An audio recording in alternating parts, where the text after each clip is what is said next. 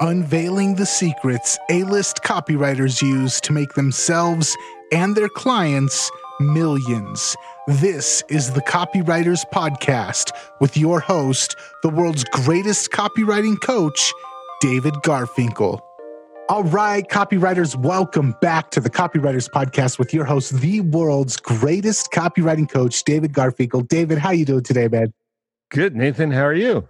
I'm doing fantastic. And coming off of last week's episode with Susan, that was a fantastic interview. And I know that what you've got lined up for us today is actually going to, if it's even possible, top what we did last week. So what, I'm just going to hand it over to you. Well, I'll give it my best shot. So let's start with this. Legendary copywriter Gene Schwartz, the guy wrote Breakthrough Advertising and uh, the Brilliance Breakthrough. And, you know, basically his sales letter started Boardroom which became a $100 million company, he was very emphatic that copywriting was not writing, not writing. What he said right after he said that was really important and could conceivably eliminate so called writer's block for you, as well as push the response rates for your copy way up. And I'll get to what he said in a little while, but I want to lay the groundwork. I want to make it really clear. So let me tell you about a really cool TV interview I saw with Robbie Robertson. He was a songwriter and guitar player from Toronto, and he was in the legendary 60s rock group, The Band. It was just called The Band. And maybe his most iconic song was The Night They Drove Old Dixie Down. It's been covered by, of course, Joan Baez, by Johnny Cash, John Denver, the Allman Brothers, the Jerry Garcia Band, and many others. And of course, as well as his own band, called The Band. So here's what he said in an interview about that song that really caught my attention. I know at the time it seemed strange that someone from Canada would be writing this Southern anthem kind of song. It was an impression for me. It just went and lived somewhere inside for several years. And once it became aged enough, I found a way to bring it out and find some use for it it was a tale I made up that was like ha- like novels, half truth and half fiction. I didn't think about the originality of it at all. Now, that's the quote. Now, he's not saying it directly, but what I picked up was that he pieced the song together maybe over years from different things he'd heard and seen and imagined during the time he spent in the Mississippi Delta. He didn't just sit down one day and write a song, he assembled it over time. And that's an important word assemble. It's the same word Gene Schwartz uses when he talks about putting copy together. And Nathan, to the best of my knowledge, Gene Schwartz never used these words in this order. Copy is powerful. You're responsible for how you use what you hear on this podcast. And most of the time, common sense is all you need. But if you make extreme claims and or if you're writing copy for offers in highly regulated industries like health and finance and business opportunity, you may want to get a legal review after you write and before you start using your copy. My larger clients do this all the time. So let's talk about the big problem with how people go about writing copy. Okay and I may have said this before, but I'm going to, it's just so important. It's worth repeating. All too often, it traces back to the way we were forced, and I use the word forced very deliberately, forced in school to write, or forced to write an essay test, or a term paper, or writing a report for business, or maybe the way we went about writing an article for publication. Just about every kind of writing people do in their lives, it usually works out like this you do the research, you lay it out, maybe you have an outline. But sometimes you don't really know what you're going to do, so you wait till the last minute. And in this heated rush, you spew out what you're going to write. And that's a terrible way to write copy. Because here's how that works it basically depends on some level of preparation, followed by a lot of adrenaline and a great degree of panic. And you certainly don't get your best work that way. So, what we're going to talk about today is completely different. Since this is a method that was used and promoted by one of the world's greatest copywriters. And since many other A list copywriters I talk with use this method today, I thought it'd be really valuable to talk about it. Nathan, you look really pensive. Your thoughts before we go on? I'm just thinking about you say the word assembled and when I first came across your work was actually looking for copywriting templates and looking for ways to assemble my copy. And so I'm wondering if there's an overlap between uh, what I know you from and uh, and what you're talking about today. Yeah, good good question. No, I think I, I sort of came to the same conclusion that Gene did because uh, I didn't learn about what Gene said until long after I did a lot of my work with copywriting templates and and and that kind of stuff. And he really takes it to a much higher level um, if if you get into everything he's talking about. But no, it's just you you know you sort of arrive at what works as opposed to what looks pretty in a you know pristine mental model of things, and um, that's how it happened. Gotcha. Okay, so let's go ahead and continue. So great. Here's what he said about assembling. He said it more bluntly than I've ever heard anyone else say it. He said, Copy is not written, copy is assembled.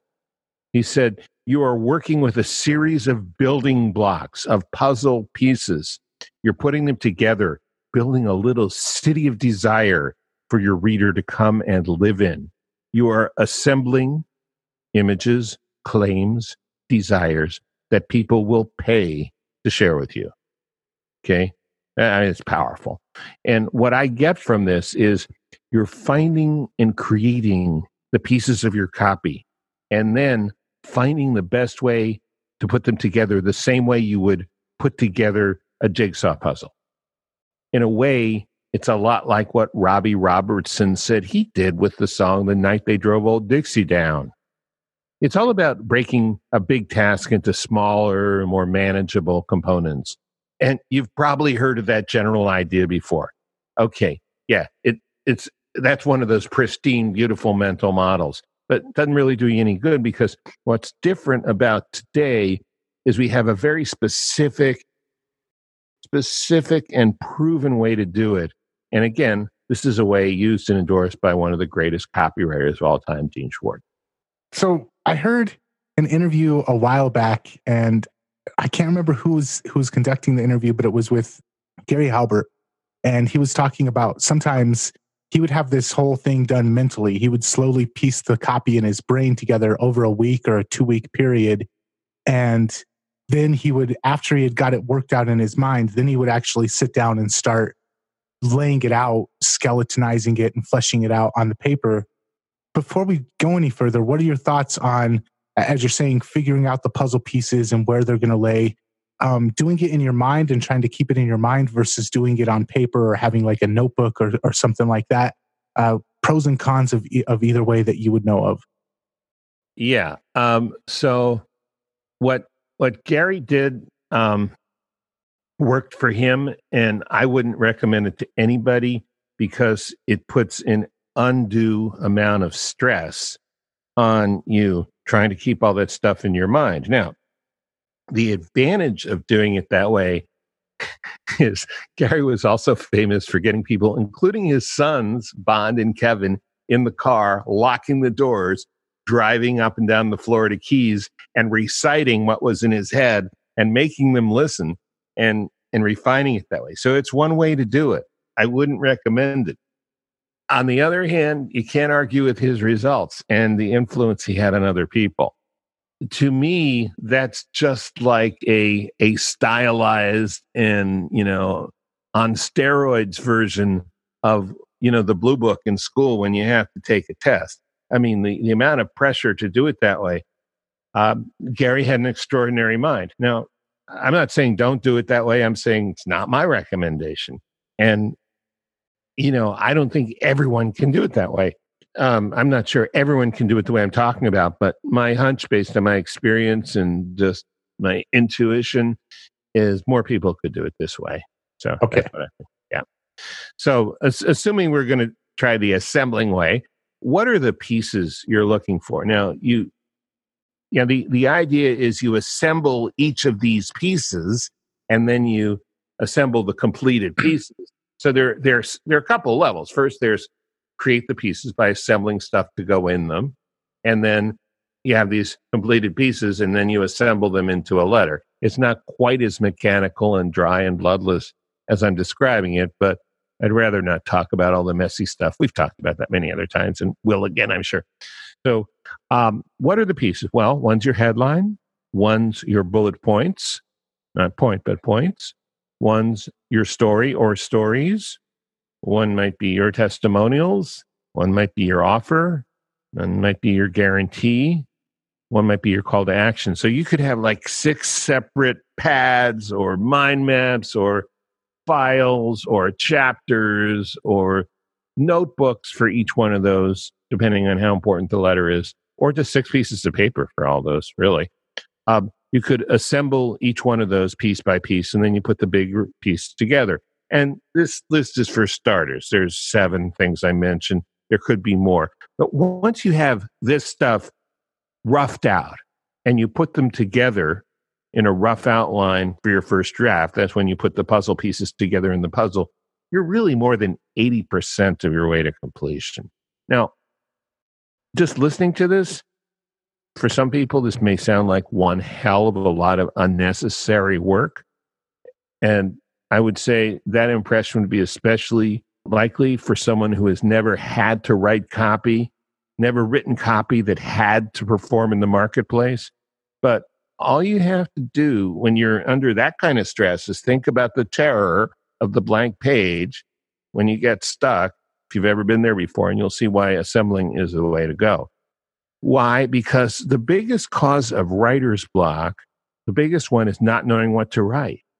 And the second one, once you know what to write, is not knowing how to write it. And by using this assembling process, it goes a long way to solving both problems. You know what to write and you know how to write it. Hey, let me ask you a question.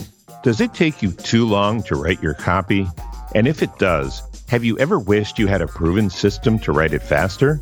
Well, if that describes you, then you'll want to know about high speed copywriting. This is a home study program that has helped a lot of people write profitable sales letters in as little as five hours.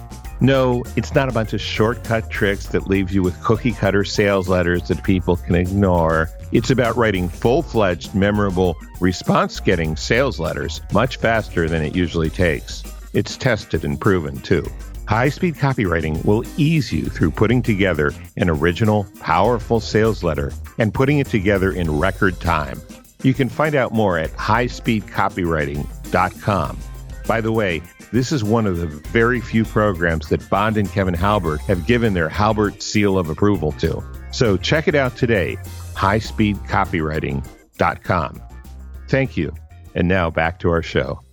Where do you get the material that you're going to use to assemble these components. Um, I got three three general source areas, but before we get into those three source areas, there are three things you need to know. You need to know before you even start gathering material. You know what you're selling, what it is. You know, literally, is it um, a, a, black box of survival equipment? Is it a bouquet of roses? Is it um, a book? You know, what is it? Um, who are you selling it to? Who's your avatar? And this is another thing people don't always think about, but it's really good to have this mapped out, clear in your mind.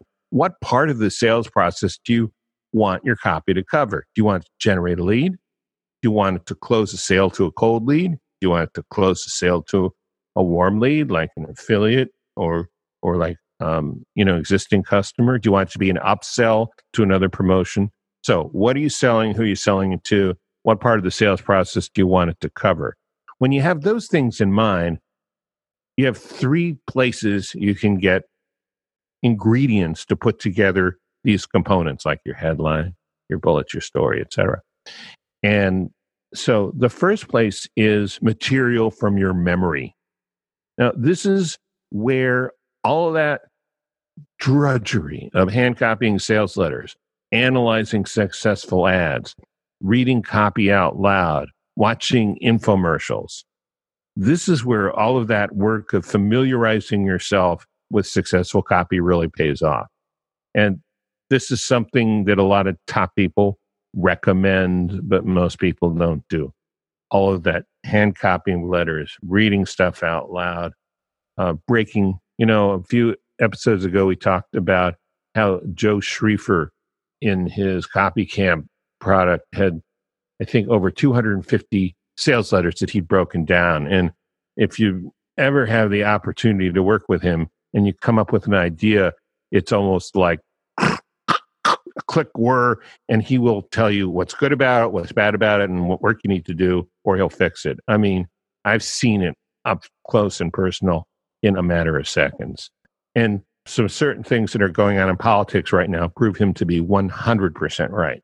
And this was like two years earlier, actually one year earlier. So, so Robbie Robertson did the same thing. He spent years hanging around the Mississippi Delta talking to the people of the South about how they felt about the war between the states or the Civil War. And he internalized that and a lot of a lot of his song came from his memory, from things he remembered. He pieced them together differently, but so you're looking for same background, same confidence in the same way. That's the first thing. The second place, of course, you're going to get is material from your swipes, and you don't copy word for word. That's plagiarism. That's $25,000 in infraction, federal fine, or jail time, maybe. But you can copy structures. You can adapt ideas. You can look at what other people have done in bullets and headlines and stories, in offers, in similar offers, even offers for different products. You want to drill down again on the ingredients for specific components and adapt them, change them. Look at the idea, look at the approach, look at the strategy, look at the tactics, and use different words. But you're going to use that to assemble and build what you're going to do. And the third source is your own groundwork. This sometimes this is all people do, and that's a mistake. It's a shame.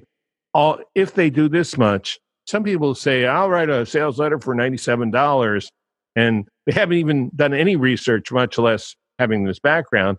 But you look at your own groundwork, you look at your groundwork being the research where you go through the product, if it's a book page by page, if it's a physical product component by component, use by use, you need to really get inside the product, break it down. What are the facts?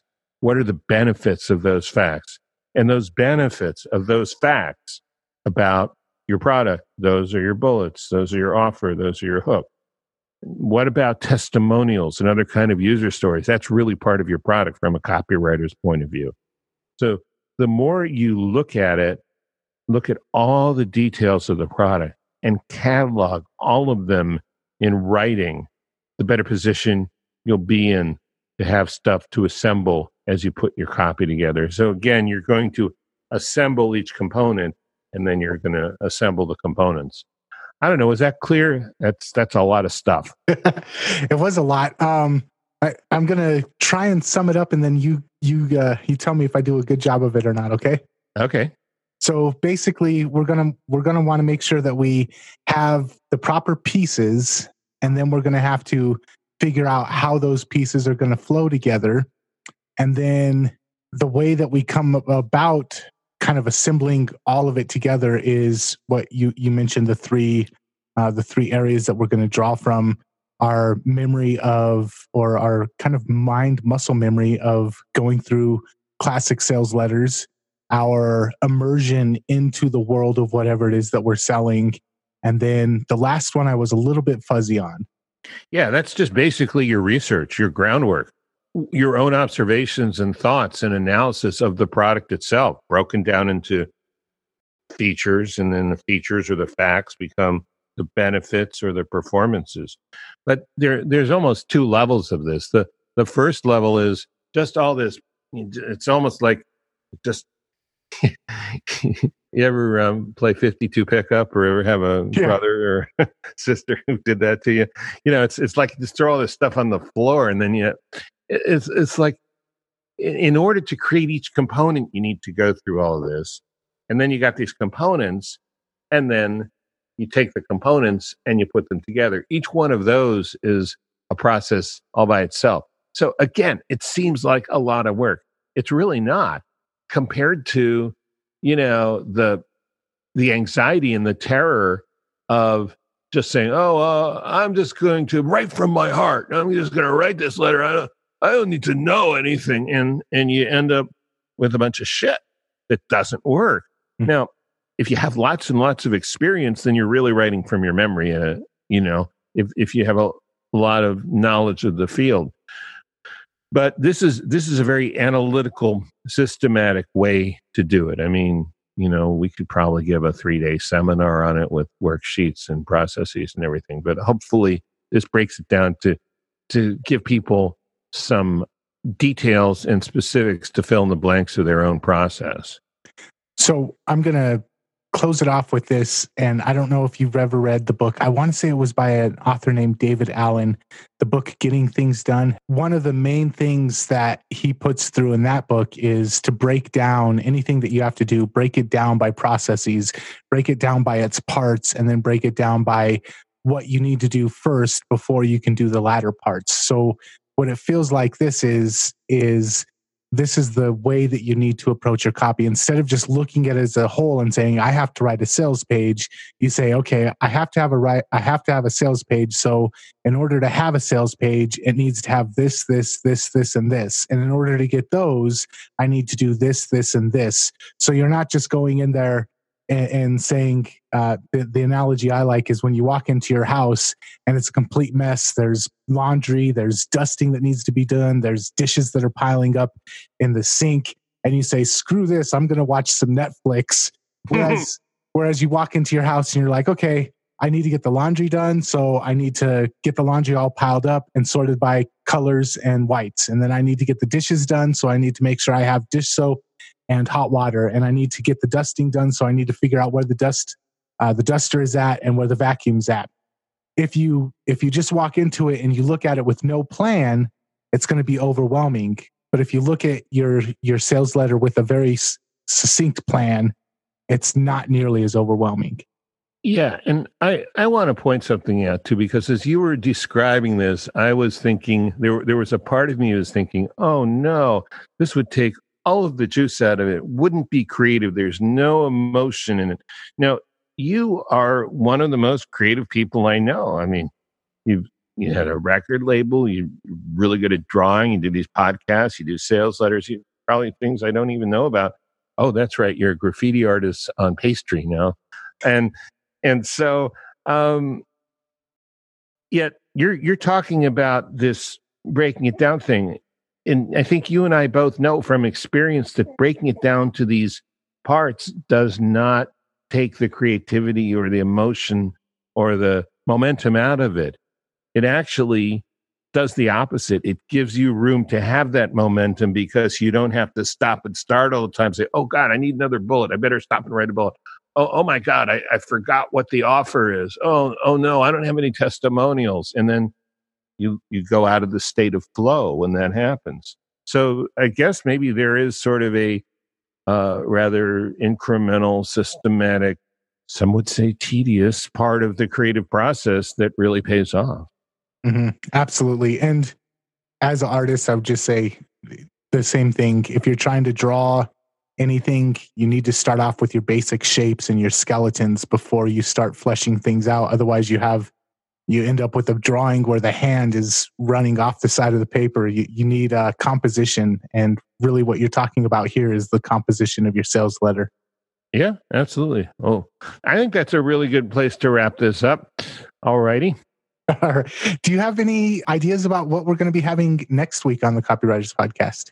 Yes, I do. This is this is one that I think is going to be very close to both of our hearts and quite likely a lot of our listeners' hearts too.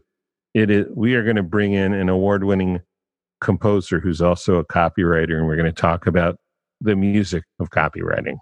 Ooh, sounds good. Awesome. All right, David, another fantastic episode. I appreciate it. Listeners, if you're interested in checking out more, make sure you head on over to the copywriterspodcast.com. Actually, copywriterspodcast.com.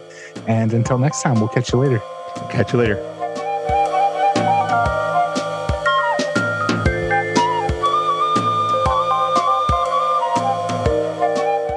If you found this episode valuable, make sure to subscribe, rate, and review on iTunes. That way you'll never miss a show. This is the Copy and Funnels Podcast Network.